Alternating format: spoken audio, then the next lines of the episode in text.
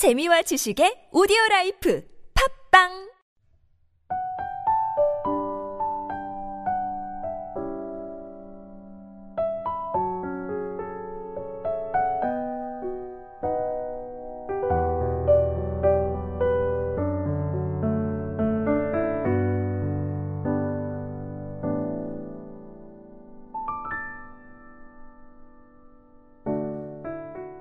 할렐루야 금요 메시지 성경 통독 시간에 함께하는 지구촌 사랑교회 성도 여러분을 주님의 이름으로 환영하고 축복합니다.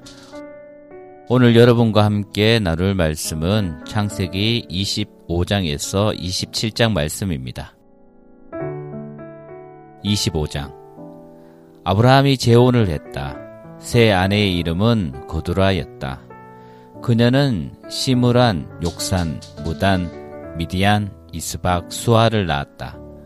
욕사는 스바와 드단을 낳았다. 드단의 후손은 아수르 사람, 르두시 사람, 르음미 사람이었다. 미디안은 에바, 에벨, 한옥, 아비다, 엘다를 낳았다. 이들은 모두 구드라의 후손이다. 아브라함은 자신의 모든 소유를 이삭에게 주었다. 그는 아직 살아 있을 때에 첩들에게서 얻은 자식들에게도 재산을 나누어 주었다. 그 후에 그들을 동쪽 땅으로 보내어 자기 아들 이삭과 서로 멀리 떨어져 살게 했다. 아브라함은 175년을 살고 숨을 거두었다. 그는 장수를 누리다가 수명을 다 채우고 평안하게 죽어 자기 조상과 함께 묻혔다. 그의 아들 이삭과 이스마엘이 그를 막벨라 동굴에 묻었다. 그 동굴은 마물의 근처 햇사람 소알의 아들 에브론의 밭에 있었다. 그 밭은 아브라함이 햇사람에게서 사들인 밭이었다. 아브라함은 아내 사라 곁에 묻혔다. 아브라함이 죽은 뒤에 하나님께서 그의 아들 이삭에게 복을 주셨다. 이삭은 부엘라 헤로이에서 살았다. 아브라함의 아들 이스마엘, 곧 사라의 여종인 이집트 사람 하갈이 아브라함에게서 낳은 이스마엘의 족보는 이러하다. 이스마엘의 아들들의 이름은 태어난 순서대로 적으면 다음과 같다.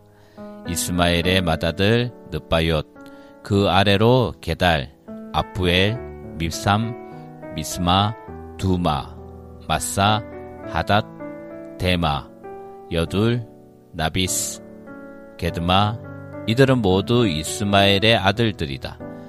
그들의 이름이 곧 그들이 정착하여 장막을 친 곳의 이름이 되었다. 그들은 열두 부족의 지도자들이었다. 이스마엘은 137년을 살았다. 그가 숨을 거두자 자기 조상과 함께 묻혔다. 그의 자손은 이집트 동쪽 인근의 하일라에서 아수르 방면에 있는 수르에 이르기까지 흩어져 정착했다. 이스마엘의 자손은 자기 친족과 어울려 살지 않았다. 아브라함의 아들 이삭의 족보는 이러하다. 아브라함은 이삭을 낳았다. 이삭은 마흔 살에 바단 아람의 아람 사람 부드엘의 딸 리브가와 결혼했다. 그녀는 아람 사람 라반의 누이였다. 이삭은 자기 아내가 임신하지 못하므로 하나님께 간절히 기도했다. 하나님께서 그의 기도를 들어주셔서 리브가가 임신하게 되었다. 그런데 태 속에서 아이들이 어찌나 뒤척이고 발길질을 해대든지 그녀는 이렇게 말했다. 계속 이런 식이라면 어찌 살까? 그녀는 하나님께 나아가 어찌된 일인지 알고자 했다. 하나님께서 그녀에게 말씀하셨다. 내 태 속에 두 민족이 있다. 두 민족이 내 몸속에 있는 동안 서로 다툴 것이다. 한 민족이 다른 민족을 압도할 것이며 형이 동생을 섬길 것이다. 해산할 날이 다 되었을 때 그녀의 태 속에는 쌍둥이가 들어 있었다. 첫째가 나왔는데 피부가 붉었다. 그 모습이 마치 털 많은 담요에 아늑하게 쌓여 있는 것 같았다. 그래서 그의 이름을 에스라고 했다. 이어서 동생이 나왔는데 손으로 에서의 뒷발꿈치를 꼭 붙잡고 있었다. 그래서 그의 이름을 야곱이라고 했다. 그들이 태어났을 때 이삭의 나이는 예순 살이었다. 아이들은 무럭무럭 자라났다. 에서는 밖에서 지내기 좋아하는 노련한 사냥꾼이 되었고 야곱은 장막 안에서 생활하기 좋아하는 차분한 사람이 되었다. 이삭은 에서가 사냥해 온 것을 좋아했으므로 에서를 사랑했다. 그러나 리브가는 야곱을 사랑했다. 어느 날 야곱이 죽을 쓰고 있는데 에스가 허기진 채 들에서 돌아왔다. 에스가 야곱에게 말했다. 그 붉은 죽을 내게 좀 다오. 배가 고파 죽겠다. 그가 에돔이라고 불리게 된 것은 이 때문이었다. 야곱이 말했다. 형, 나와 거래합시다. 내가 끓인 죽과 형이 가지고 있는 장자의 권리를 맞바꾸시다. 에서가 대답했다. 배고파 죽을 지경인데 장자의 권리가 무슨 소용이 있어? 야곱이 말했다. 먼저 나에게 맹세부터 하시오.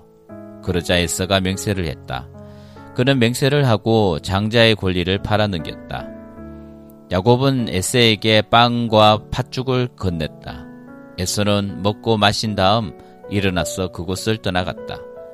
그렇게 에서는 장자의 권리를 내던져 버렸다.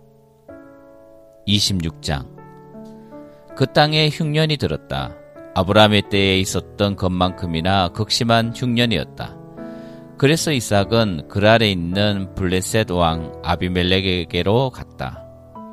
하나님께서 이삭에게 나타나셔서 말씀하셨다.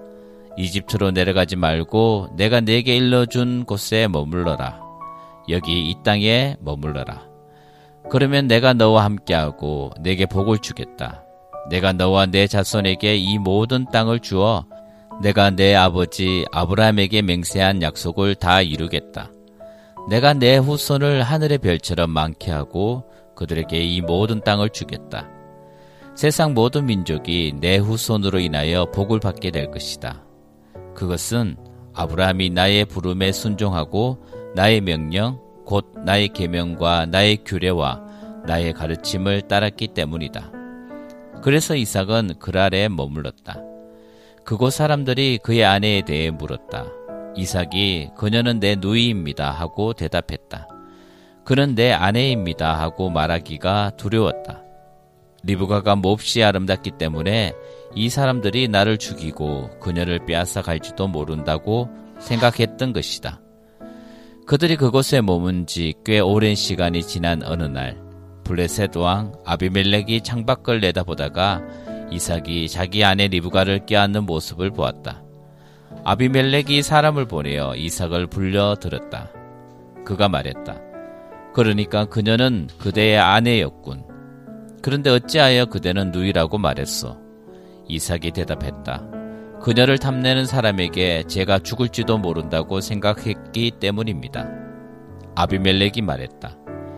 그러나 그대가 우리에게 무슨 일을 저지를 뻔했는지 생각해 보시오. 시간이 조금 더 있었으면 남자들 가운데 누군가가 그대의 아내와 잠자리를 같이 했을지도 모르잖소. 그대 때문에 우리가 죄를 지을 뻔했어. 아비멜렉은 백성에게 명령을 내렸다. 누구든지 이 남자나 그의 아내를 건드리는 자는 반드시 죽을 것이다. 이삭이 그 땅에 곡물을 심어 엄청난 수확을 거두었다. 하나님께서 그에게 복을 주셨다. 이삭은 점점 더 부유해져 아주 큰 부자가 되었다.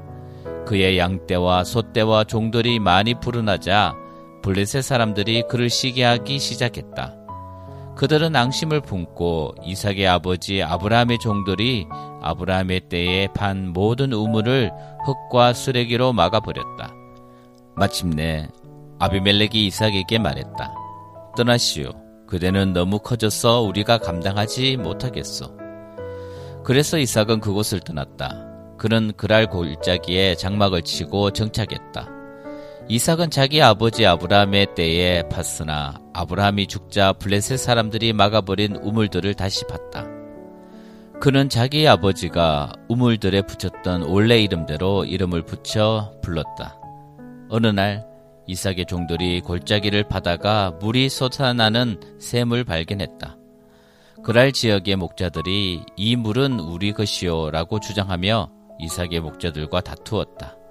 이삭은 우물을 두고 다투었다고 해서 그 우물의 이름을 에색이라고 했다. 이삭의 목자들이 다른 우물을 팠는데 그것을 두고도 다툼이 일어났다. 그래서 이삭은 그 우물의 이름을 신나라고 했다. 이삭이 그곳을 떠나 또 다른 우물을 팠다. 그러나 이번에는 그 우물을 두고 다툼이 일지 않았다. 그래서 이삭은 그 우물의 이름을 르호봇이라고 하고 이렇게 말했다. 이제 하나님께서 우리에게 넉넉한 땅을 주셨으니 이 땅에서 우리가 퍼져 나갈 것이다. 그는 거기서 부엘세바로 올라갔다. 바로 그날 밤에 하나님께서 그에게 나타나셔서 말씀하셨다. 나는 내 아버지 아브라함의 하나님이다. 내가 너와 함께 있으니 조금도 두려워하지 마라. 내가 나의 종 아브라함으로 인하여 내게 복을 주고 내 자손이 번성하게 할 것이다.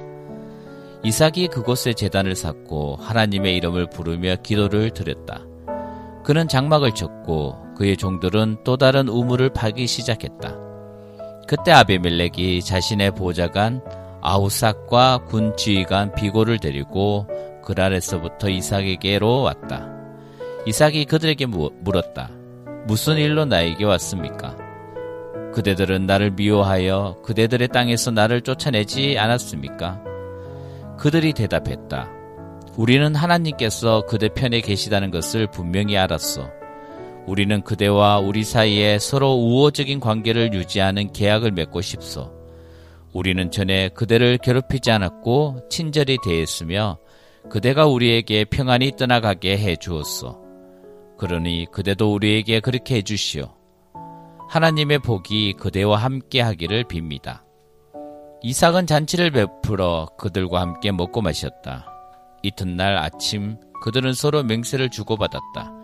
그런 다음 이삭이 작별을 구하자 그들은 친구가 되어 헤어졌다. 그날 늦게 이삭의 종들이 그에게 와서 자신들이 파고 있던 우물에 관한 소식을 전했다. 저희가 물을 발견했습니다. 이삭이 그 우물의 이름을 세바라고 했다. 그것이 오늘날까지 그 도시의 이름 곧 부엘세바가 되었다. 에서는 마흔 살이 되던 때에 햇사람 부엘리의 딸 유딕과 햇사람 엘론의 딸 바스맛을 아내로 맞아들였다. 그들은 이삭과 리브가의 근심거리가 되었다. 27장 이삭이 늙어서 그의 앞을 볼 수 없게 되자 맏아들 에서를 불러 말했다. 내 아들아, 내 아버지. 이삭이 말했다. 나는 이제 늙어서 언제 죽을지 모르겠구나. 내 부탁을 들어다오. 화살짓과 활을 챙겨 들로 나가서 사냥을 좀 해오느라. 그런 다음 내가 좋아하는 별미를 준비해서 내게 가져오느라. 내가 그것을 먹고 죽기 전에 너를 마음껏 축복해 주겠다. 이삭이 자기 아들 에스에게 하는 말을 리브가가 엿듣고 있었다.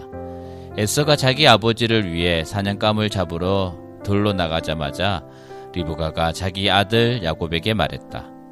방금 내 아버지가 내 형 에서와 나누는 이야기를 내가 엿들었다. 내 아버지가 이렇게 말씀하시더구나. 사냥감을 잡아 별미를 준비해 오너라. 내가 그것을 먹고 죽기 전에 하나님의 복으로 너를 축복해 주겠다. 그러니 아들아, 내 말을 잘 듣고 내가 일러주는 대로 하거라. 염소 떼가 있는 곳으로 가서 새끼 염소 두 마리를 내게 끌고 오너라. 내가 가장 좋은 것을 골라오면 내가 그것들로 내 아버지가 좋아하는 별미를 준비하겠다. 너는 그것을 아버지께 가져다 드려라. 그러면 아버지가 그 음식을 드시고 죽기 전에 너를 축복해 주실 것이다. 야곱이 말했다. 하지만 어머니, 에서 형은 털이 많은 사람이고 나는 피부가 매끈합니다. 아버지께서 나를 만지시면 어떻게 되겠습니까? 아버지께서는 내가 아버지를 속이고 있다고 여기실 것입니다. 축복은 커녕 오히려 저주를 받게 될 것입니다. 그의 어머니가 말했다. 그렇게 되면 그 저주는 내가 받을 테니 너는 내가 시키는 대로만 하여라. 가서 염소를 끌고 오너라. 그가 가서 염소를 끌고 와 어머니에게 건네자 그녀는 그의 아버지가 몹시 좋아하는 별미를 요리했다. 리브가는 맏아들 에서의 예복을 가져다가 작은 아들 야곱에게 입혔다. 그리고 염소 가죽으로 그의 두 손과 매끈한 목덜미를 덮었다. 그런 다음 자신이 준비한 별미와 직접 구운 신선한 빵을 야곱의 손에 건넸다. 야곱이 아버지에게 가서 말했다. 아버지. 그러자 이삭이 말했다. 그래 아들아, 너는 누구냐? 야곱이 아버지에게 대답했다. 아버지의 맏아들 에서입니다. 제가 아버지께서 말씀하신 대로 했습니다. 이제 일어나셔서 제가 사냥한 고기를 드시고 마음껏 저를 축복해 주십시오. 이삭이 물었다. 벌써 다녀왔느냐? 어떻게 이렇게 빨리 잡았느냐? 아버지의 하나님께서 제 길을 열어 주셨습니다. 이삭이 말했다. 가까이 오너라, 아들아. 내가 너를 만져봐야겠다. 내가 정말 내 아들 에서란 말이냐? 야곱이 아버지 이삭에게 가까이 다가가자 이삭이 그를 만져보고 말했다. 목소리는 야곱의 목소리인데 손은 에서의 손이구나. 야곱의 손이 그의 형 에서의 손처럼 털이 많았기 때문에 이삭은 그가 야곱인 것을 알아보지 못했다. 이삭이 야곱을 축복하려다가 다시 물었다. 내가 정말로 내 아들 에서냐? 네, 그렇습니다. 이삭이 말했다. 음식을 가져오느라 내가 내 아들이 사냥해 온 것을 먹고 마음껏 축복해야겠다. 야곱이 아버지에게 음식을 가져다 드리자 이삭이 먹었다. 포도주도 가져다 드리자 이삭이 마셨다. 이삭이 말했다. 아들아 가까이 와서 내게 입을 맞춰다오. 야곱이 가까이 다가가서 이삭에게 입을 맞추자 이삭이 그의 옷 냄새를 맡았다. 마침내 이삭이 그를 축복했다. 아, 내 아들의 냄새가 하나님께서 복을 내리신 넓은 들의 향기와 같구나. 하나님께서 내게 하늘의 이슬을 내리시고 땅에서 난 풍성한 곡식과 포도주를 주실 것이다. 민족들이 너를 섬기고 나라들이 내게 경의를 표할 것이다. 너는 내 형제들을 다스리고 내 어머니의 아들들이 내게 경의를 표할 것이다. 너를 저주하는 사람은 저주를 받고 너를 축복하는 사람은 복을 받을 것이다. 야곱이 이삭의 축복을 받고 나가자마자 에서가 사냥을 마치고 돌아왔다. 그도 별미를 준비하여 아버지에게 가서 말했다. 일어나셔서 이 아들이 사냥해 온 고기를 드시고 저를 마음껏 축복해 주십시오. 그의 아버지 이삭이 말했다. 그런데 너는 누구냐? 아버지 아들 아버지의 맏아들 에서입니다. 이삭이 떨면서 크게 요동하기 시작했다. 그가 말했다. 그렇다면 먼저 사냥감을 잡아서 내게 가져온 그는 누구란 말이냐? 나는 내가 들어오기 바로 전에 식사를 마치고 그를 축복해 주었다. 그가 영원히 복을 받을 것이다. 아버지의 말을 들은 에스가 비통하게 흐느껴 울며 큰 소리로 말했다. 아버지, 제게도 축복해 주실 수 없습니까? 이삭이 말했다. 내 동생이 이곳에 와서 속임수를 써 내 복을 가로채 갔구나. 에스가 말했다. 그 녀석의 이름이 야곱, 발 뒤꿈치라고 불리는 것은 다 이유가 있었군요. 지금까지 그 녀석은 저를 두 번이나 속였습니다.